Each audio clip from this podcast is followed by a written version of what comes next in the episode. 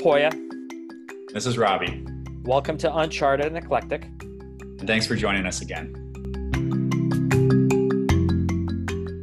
Today's episode is brought to you by Oracle NetSuite.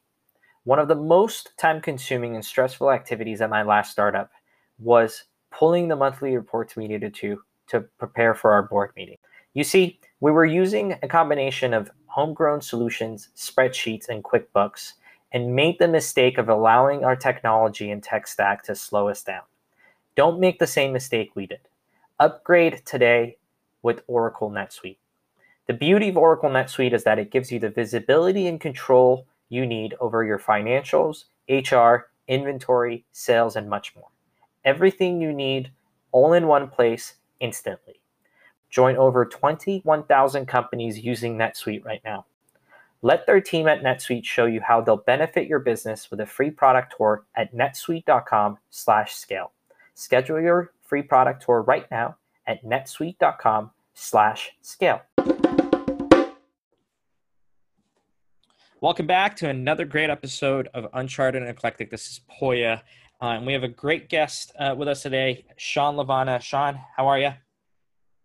I'm great, guys. I'm excited to be here. Thanks very much. Yeah, so Sean, great to have you. Um, the reason I asked Sean to come on the show, um, everybody, is one of the questions we kind of frequently get asked when we're consulting or talking to customers is as you're ramping um, new reps or individual contributor hires or exec hires like what does the initial first few months look like whether it's the first 90 days in some case the first six months and what milestones are you trying to hit um, and sean recently started at signeasy and robbie on the other hand our co-host recently started at agent agentsync he's nearing 90 days so we wanted to just uh, get Sean and, and Robbie's perspective on those things. But before we get there, um, Sean, one of the things we'd love to kind of kick off every episode with is uh, both a personal bio as well as a business bio. So tell us a little bit about who you are, both the personal side as well as the business side. Yeah, so the least interesting part of this we'll just knock out first. Um, so, uh, born and raised Central Pennsylvania. Um, and uh, what was interesting to me about that time when I learned there. Um, my my parents were this kind of split. My mom was very, um, you know, kind of conservative when it came to jobs. She was a teacher for 35 years, um, stayed in the same school for like 30 of those years. Uh, and my dad was an entrepreneur, um, small business owner. And so I saw what each of them went through and kind of their journeys. And what the other interesting part was we were in the middle of, you know, like I said, central Pennsylvania, which, you know, not a terribly populated area. And so what determined somebody that was a success from there was somebody that went um, to engineering school um, to become a doctor, to become a lawyer, right? There wasn't really this concept otherwise, even though I was the son of an entrepreneur in terms of business. Um, and so you know that's what uh, started my journey. I started out as a computer science major because that's what made you successful and i kind of like computers at the time. I pretty quickly realized that i was terrible at programming um, and I, I, switched over um, to finance which was the thing that i could sell my parents on that there might be a future for me right? There's something applicable. You graduate with a degree in finance well then you can go into finance. Um, so uh, that's how my journey started. What, we're pretty quickly wound up is I wound up uh, by my junior and senior year full time at a startup um, because I was I'm not great with theory, but I'm really great with practical. Um, like how can I apply something and learn from it? Um, and so you know that's what I got to do there. Junior and senior year, I was working with a startup. Right around the time I graduated, they were acquired, um, and that's what kind of began my journey into this space. I love it. It, it. That story really resonates because I'm coming from a Middle Eastern family. I'm Iranian, and it's the same model. Like if success means being a doctor or a lawyer or an engineer. So uh, definitely understand where you're coming from. So uh, changing gears, um, and thanks for sharing that. But now that you've kind of started at Signeasy, right, going back to kind of the purpose of this podcast, um, looking back now that you've been there a couple of months i'd love to understand like what your initial thoughts or plan or framework was for like how you were going to kind of earn the trust of the team and and what success meant to you uh, like what was that initial plan and frankly now that you're looking back like what do you think are the important things for an exec when they start at a uh, fast growing startup they should focus on mm. yeah I, so when i walked in um, i'll back up real quick to the reason i was brought in Um, is a company that's 10 years old. They're bootstrapped. Uh, they've been growing that entire time about 30 to 40% a year, um, fully customer funded. And one of the things that they've started to see in the in the you know last couple of years was they had focused on what we call like the individuals before, which is you can you as a person can go and download our app from the app store, and if you use it enough, hopefully you pay for it. Um, what they started to see was multiple people registering from the same corporate domains, and they were like, we should build a business solution for this. So they did, uh, and they've seen that grow exponentially faster than the individual side, right? So it's starting from nascent, but it's it's growing faster, and you know probably the next couple of years will surpass that. So what I was brought in to do was lead that part of it, right? It's growth overall, but it's really this heavy focus on how do we take a product-led strategy, um, mix it with both product-led growth and sales-led growth to uh, you know to, to overall uh, raise the growth of the organization and, and do it faster than we have before while for the time being maintain um, you know the bootstrap part of it. So that's why i was brought in was to lead that part.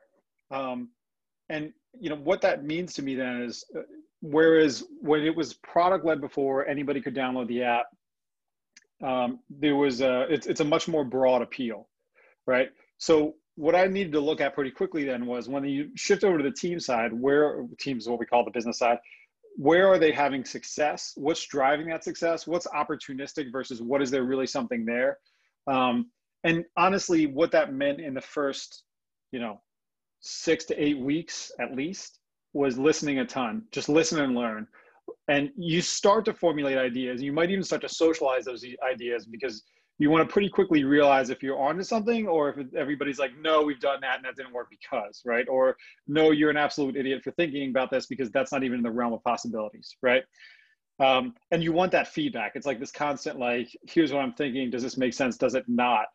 And as you do that, what you're really doing is you're starting to formulate a plan, right? You're, you're starting to validate, are there areas where we see pockets of growth that are, for all intents and purposes, legit um, and can we go with with with additional effort? Can we go after them harder? Can we refine our messaging around that? Um, by doing all those things, can we be considered the vendor of choice here? Um, and then you put that plan out. And so for me, what that meant was I put out a strategic plan first, which is, you know, basically here's everything that I've learned and distilled down into what I think we should do as an organization. Um, and then it meant, you know, a lot of times that's disconnected then from an operational plan, which is more, okay, here's specifically how we're going to go do all those things. And so what I did was put out that plan, socialized it a lot, took a lot of feedback from it, both in and out of the company, um, and then broke it down into the operational plan that for now, just because the time of the year is basically guiding us for the next three months, the next quarter. And you know, the hope is just to test and learn if that if what I propose makes sense or not. Love it that's really really helpful and, and thanks for validating. The thing i love about that and, and robbie and i were kind of talking about this is the, the part that you brought up um, initially about like hey the first initial six to eight weeks i just wanted to listen. Like that's the outcome you actually were going for which is different than sometimes what makes sense for every company right? So i'll, I'll get back to that and why i share that but robbie i'm going to go to you. You recently started AgentSync uh, congrats again. Uh, you're about to hit 90 days what do you like what's been your experience and how's it maybe different or similar to what sean said? Yeah um, maybe i should even listen some more hearing uh, hearing sean's reminder. Um, so it, you know it's every time uh, I've, I've come into a new role in my career the couple different startups i've worked for the first 90 days i feel like i've been a little bit sharper and a little bit sharper on kind of what is actually important to focus on. And I think at the end of the day, um, there's so much that you're intaking. It's kind of about stripping it down to just like the kind of the building blocks, the essentials, like what are the things that really matter. So in my case, uh, you know, my role is a VP of sales role. Our company raised like a, a $10 million seed round in July. So obviously the focus is on is is on growth. Um, and so what that meant for us was hiring. Um, and so we we brought in four new sales reps into the team, which is so a lot of it was enablement focus. And the other part is actually showing you know showing the way. And so in, in the case of sales, it's actually like you know working deals end to end yourself and closing those deals and bringing customers in and kind of like I kind of like to describe it as walking into the jungle with a machete and pouring concrete behind you as you go by, right? Like you're kind of pouring a nice path for everybody to walk walk by behind you. Um, and it's it's cool to hear Sean's perspective too, because I think there are some like nuances and differences from a like a venture backed first 90 days and what you might call like a bootstrap first 90 days. Now, SignEasy is a company that's been doing this very well for a long time. Um, but uh, I think one thing I would be interested in from Sean's perspective is um, having experience both in like a venture backed and a bootstrapped environment, how that changes like the first 90 days, just in terms of like where your focus is, where you feel like you need to be more or less aggressive. Because um, I think it's you know it's pretty straightforward when you've got um, you know VC money basically in terms of what you need to go do, uh, and that's you know that's put numbers on the board. Um, and it's not to say that you don't have to do that. Uh, in, a, in an environment where you know you're bootstrapped, but um, maybe the approach is a little different. So, Sean, I'd love to get your perspective on that. Yeah, I, th- I think there's something to that. I think there's something to what you're saying there, um, where you know, the the one consistent I would say is that that first amount of time, whatever that is, 60 or 90 days, whatever you want to say, it's invaluable uh, to, to actually spend that time learning regardless, because otherwise you're going to start to do a lot of things that might have been done before that might not work. Um, and take that collective knowledge and formulate your ideas, especially as a leader in these organizations.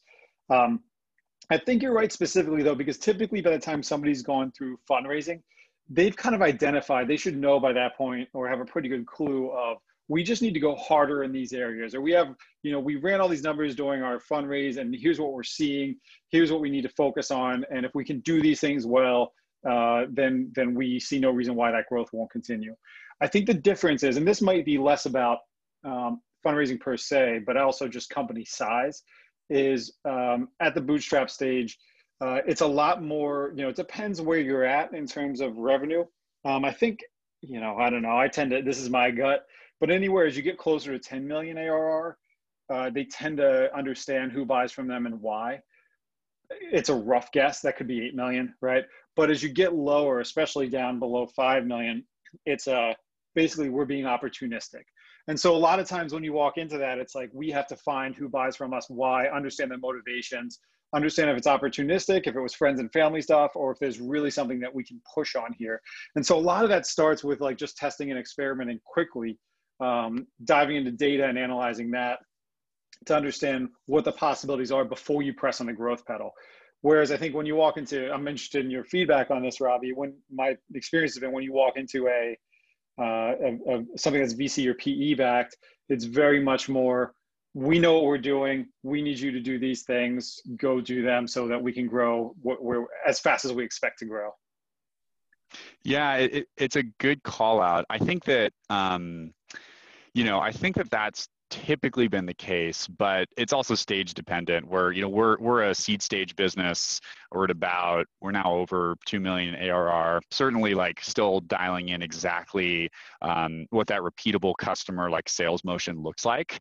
Um, and ours is a little bit different, where our deal sizes are are quite a bit quite a bit bigger and it's more of like an enterprise motion but um, I, I think at the same time too, like VC, it seems um, to be as competitive as, as it's ever been from a VC perspective. Like there, there, there's a lot of money out there, and you kind of hear this consistent theme of like there aren't enough founders for as much kind of venture capital as there is. Uh, there's more, yeah. you know, qual- there's more venture capital than there are like quality founders.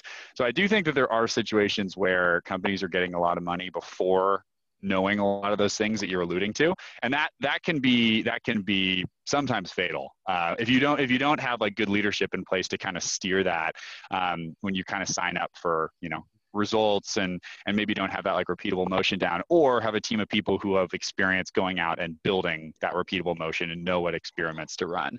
Be curious on your perspective on that. Yeah i think that's accurate. I think um, if you to your point of if you don't know how to at least approach building it, or if you haven't already built it, um, it can be tough to walk into that, right? Especially from a marketing standpoint, because uh, marketing or growth side of things, when you walk in, you know, you're there typically, hopefully, uh, because they're like, hey, we're ready to really step on the accelerator and go.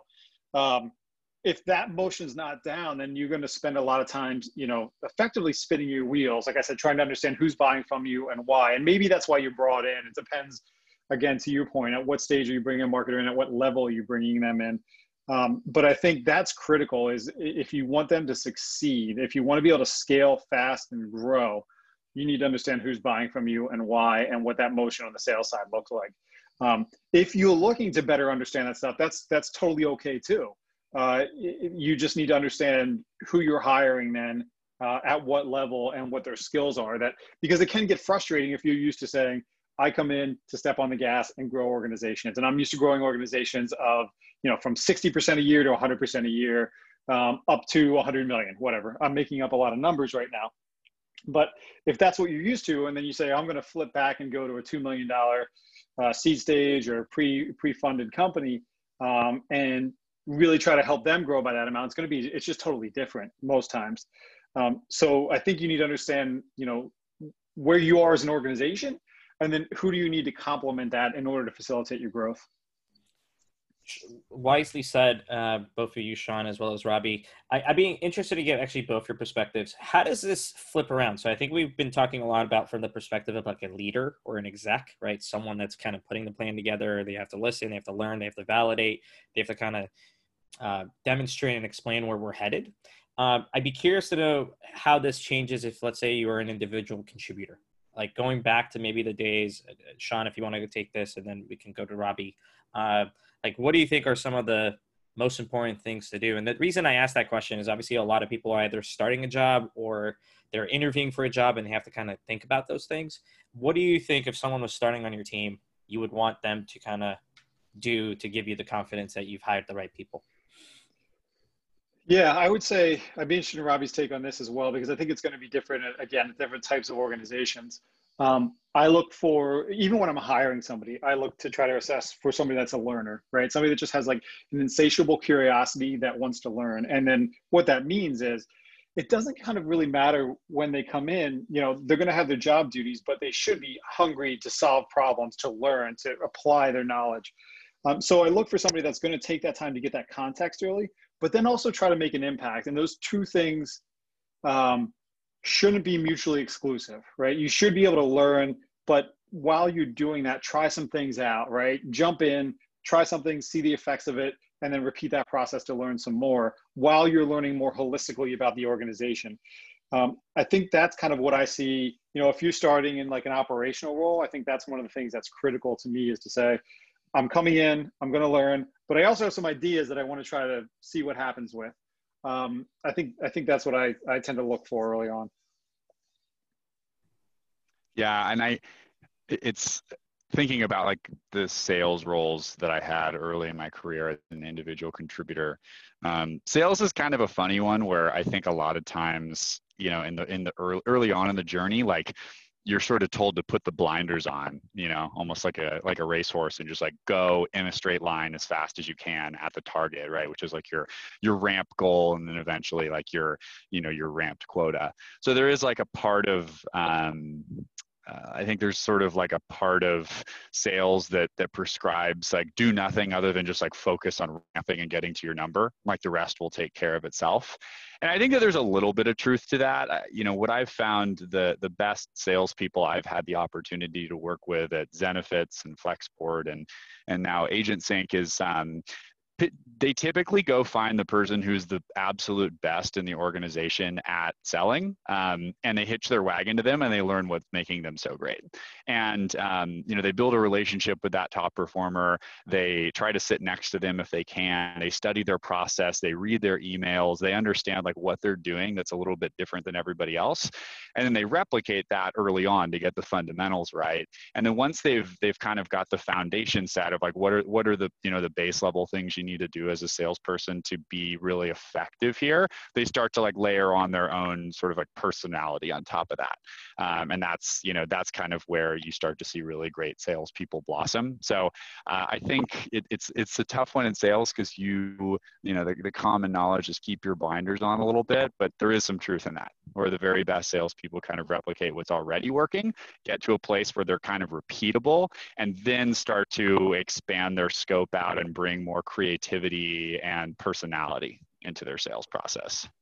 I think that's like any skill though, right? Like, so you can jump in and you can play the numbers game where you're like, hey, I need to make this many calls today. And if I, I know if I do that, I'm gonna get this many meetings and right. Like you can play that game, but you're not gonna really understand why that's happening.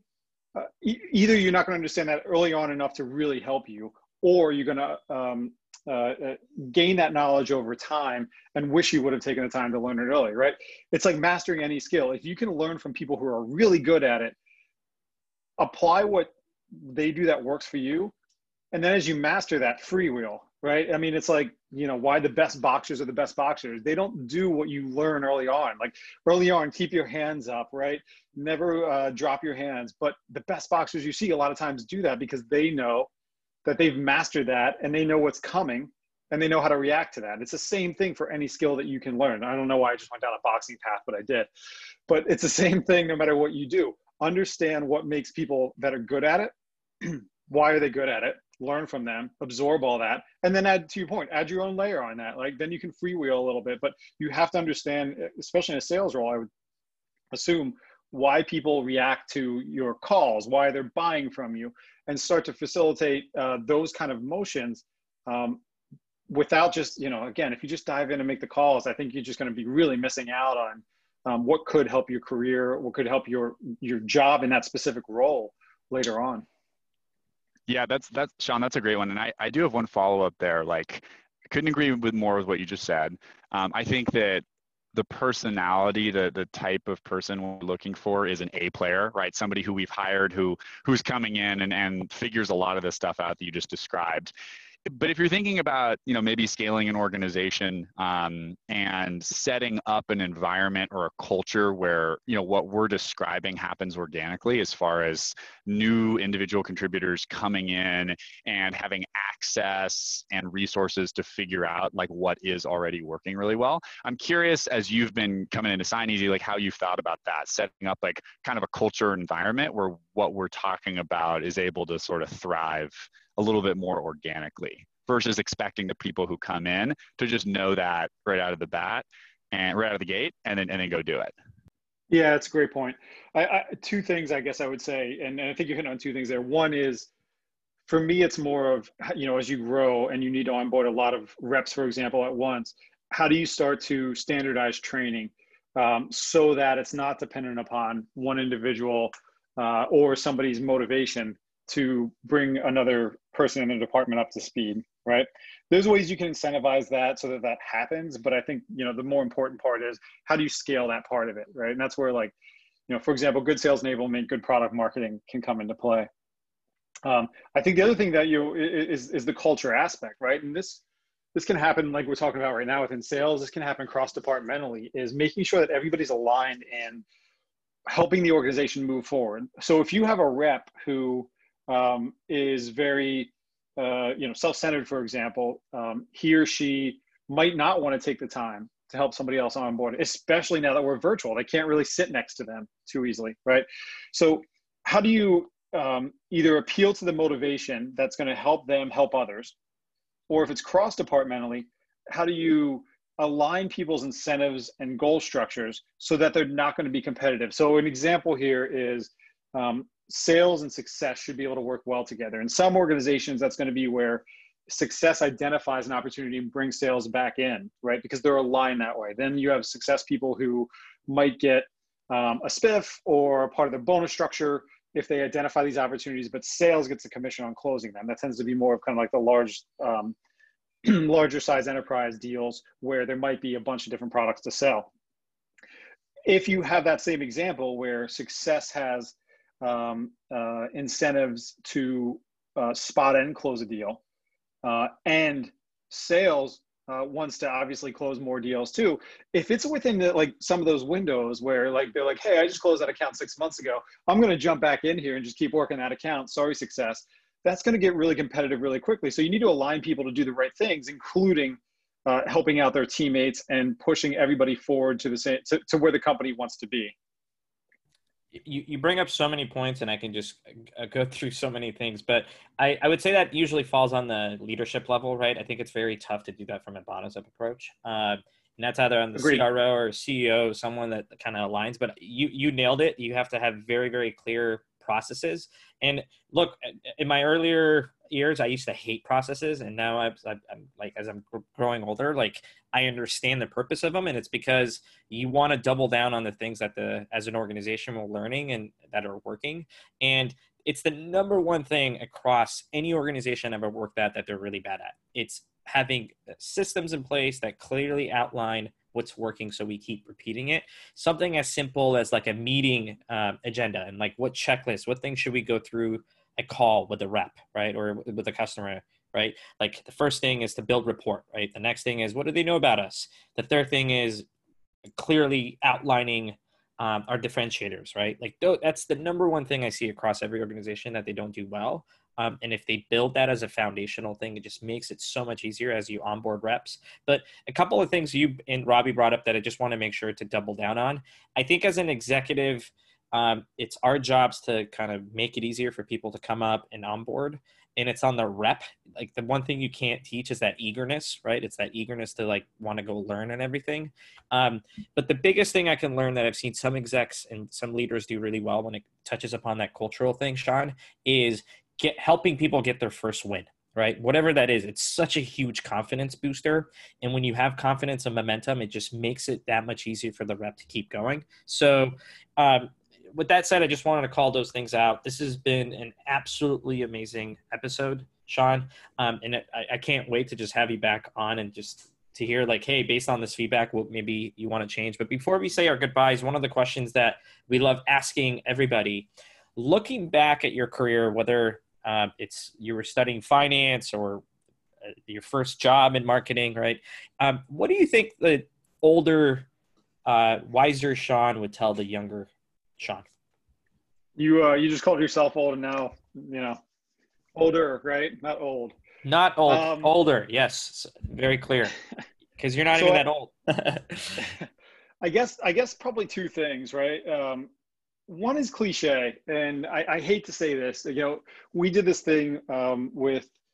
If you guys, uh, we were uh, before we started recording today, we were talking about kids, right? And so when you have kids and you start to get serious about life uh, and you have to do you know for example like a trust to make sure that if anything happens to you all this just deep dark stuff which is just fantastic one of the things we did as uh, part of that exercise my wife and i was we recorded ourselves you know they, they asked us questions and we recorded like what we would want our kids to know right and um, one of the answers i had when you know they were like well what would you what would you want your son to you know to know to do and I think this is the same answer I'd give give my younger self now, which is why I'm telling the story. But it's so cliche that when I said it, I, I like slightly hated myself for it. But it's to take bigger risks earlier, right? And it sounds easy in practice, right? Because you're like, oh, you're 23, nothing's holding you down, just go take a risk. But you're like, yeah, but I also don't have money and I have debt, and right, like I just need a day job to pay off everything that I, uh, you know, to pay my bills right now. But I think the one thing that is lost at that time and you're always looking back from like a position hopefully of more comfort right but um, as i've become older I've, I've become more risk tolerant to some extent which is kind of like the inverse i would think. Um, but my lifestyle hasn't. My lifestyle has actually become much less risk tolerant right? And that's just that's just what happens.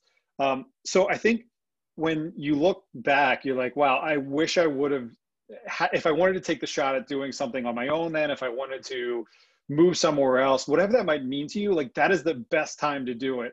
Um, I mentioned I was a, a finance major, and one of the things we got to do, I went to Syracuse. One of the things we got to do was uh, go on the floor of the New York Stock Exchange and kind of see all of, um, you know, work with all the um, the brokers and the specialists there, and you know, just kind of follow them around for a day, which is pretty cool. Um, at least when that stuff used to matter. Um, but I the year I was graduating, it was it was in a recession, and you know somebody asked uh, a specialist. They were like, "What advice would you give me if I wanted to get in this field?" And the guy, like point blank, without even thinking, was like, uh, "I would go take a gap year, travel somewhere, because at least then you have a good story when you come back." Right. Um, and I think that's right. Like take those risks, whether it's traveling, whether it's um, trying something on your own early, because it just gets harder later on.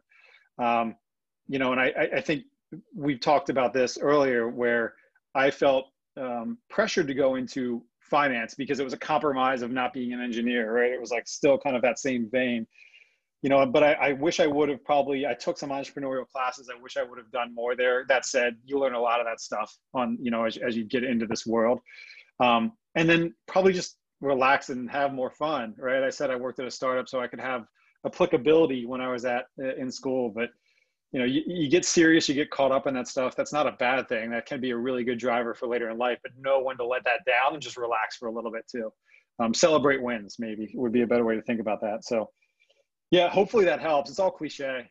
it's not. It's not cliche because you added the context, and it's really important. And there's a lot of people out there, uh, whether they're looking for their next job. We actually have a lot of listeners in their 20s and their 30s, and um, it, it's kind of funny. I, I, always do like this reflection every couple of years, and I look back, like, what do I regret? You know, and it's not that it's a regret, but that's probably one of them. Like, I wish I had done the things in my mind that I told myself and my inner voice that I would want to do. So, if anything, it actually resonates. And the number one answer we get on this podcast to that question is exactly what you just brought up, which is, "Hey, I wish I had acted sooner on X." Right. So. Sorry, uh, I'm not adding any anything anything new there. Then no, but, uh, hope the context helps. It, the context definitely helps, and it's validating. And whoever's listening, if there's something that you've been telling yourself that, hey, I'm, I'm going to do this tomorrow, or I'm going to do the, you might not have it tomorrow, you know. So just start today, and, and frankly, the rest will fall into place. So, um, Sean, I can't I can't thank you enough. Uh, again, you you're been a great um, member. I've had the opportunity to meet at SaaStr, but we've built a really good partnership and friendship now uh, over the last couple of months. Um, and I can't thank you enough for jumping on this podcast and providing some really good actionable insight for folks. Um, if people want to get in touch with you, what would be the best way? Uh, probably LinkedIn. Feel free to link in with me. Um, I'm obviously also on Twitter. Um, but yeah, either of those channels is probably the best if you if you want to. Um, I'm I'm always happy, by the way, to uh, especially people that are early in their careers, at least do my best that I can to help out. I had somebody, we didn't go into it today, but I had somebody do me you know, a really big solid early in my career when I made that switch from engineering to business that made my parents' career more comfortable with it. And so uh, I always try to pay that back in ways that I can. So if I can ever help anybody out with, um, you know, kind of career direction or thoughts or uh, connecting with where it might be helpful, I'm always happy to do those things. So feel free to, to link in and, um, you know, reach out. Yeah, we love folks that have that pay it forward mentality. So can't can't thank you enough. Um, and for everybody listening, if you enjoyed today's show, please like us and subscribe to us, and we will catch you on the next episode. All right, thanks, Boyer, and I appreciate the conversation. Thanks, Robbie. Today's episode is brought to you by Oracle NetSuite. One of the most time-consuming and stressful activities at my last startup was pulling the monthly reports we needed to to prepare for our board meeting. You see, we were using a combination of homegrown solutions, spreadsheets, and QuickBooks, and made the mistake of allowing our technology and tech stack to slow us down.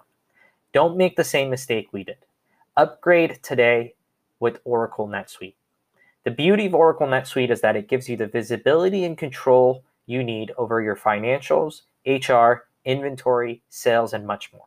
Everything you need all in one place instantly. Join over 21,000 companies using NetSuite right now. Let their team at NetSuite show you how they'll benefit your business with a free product tour at netsuite.com/scale. Schedule your free product tour right now at netsuite.com/scale.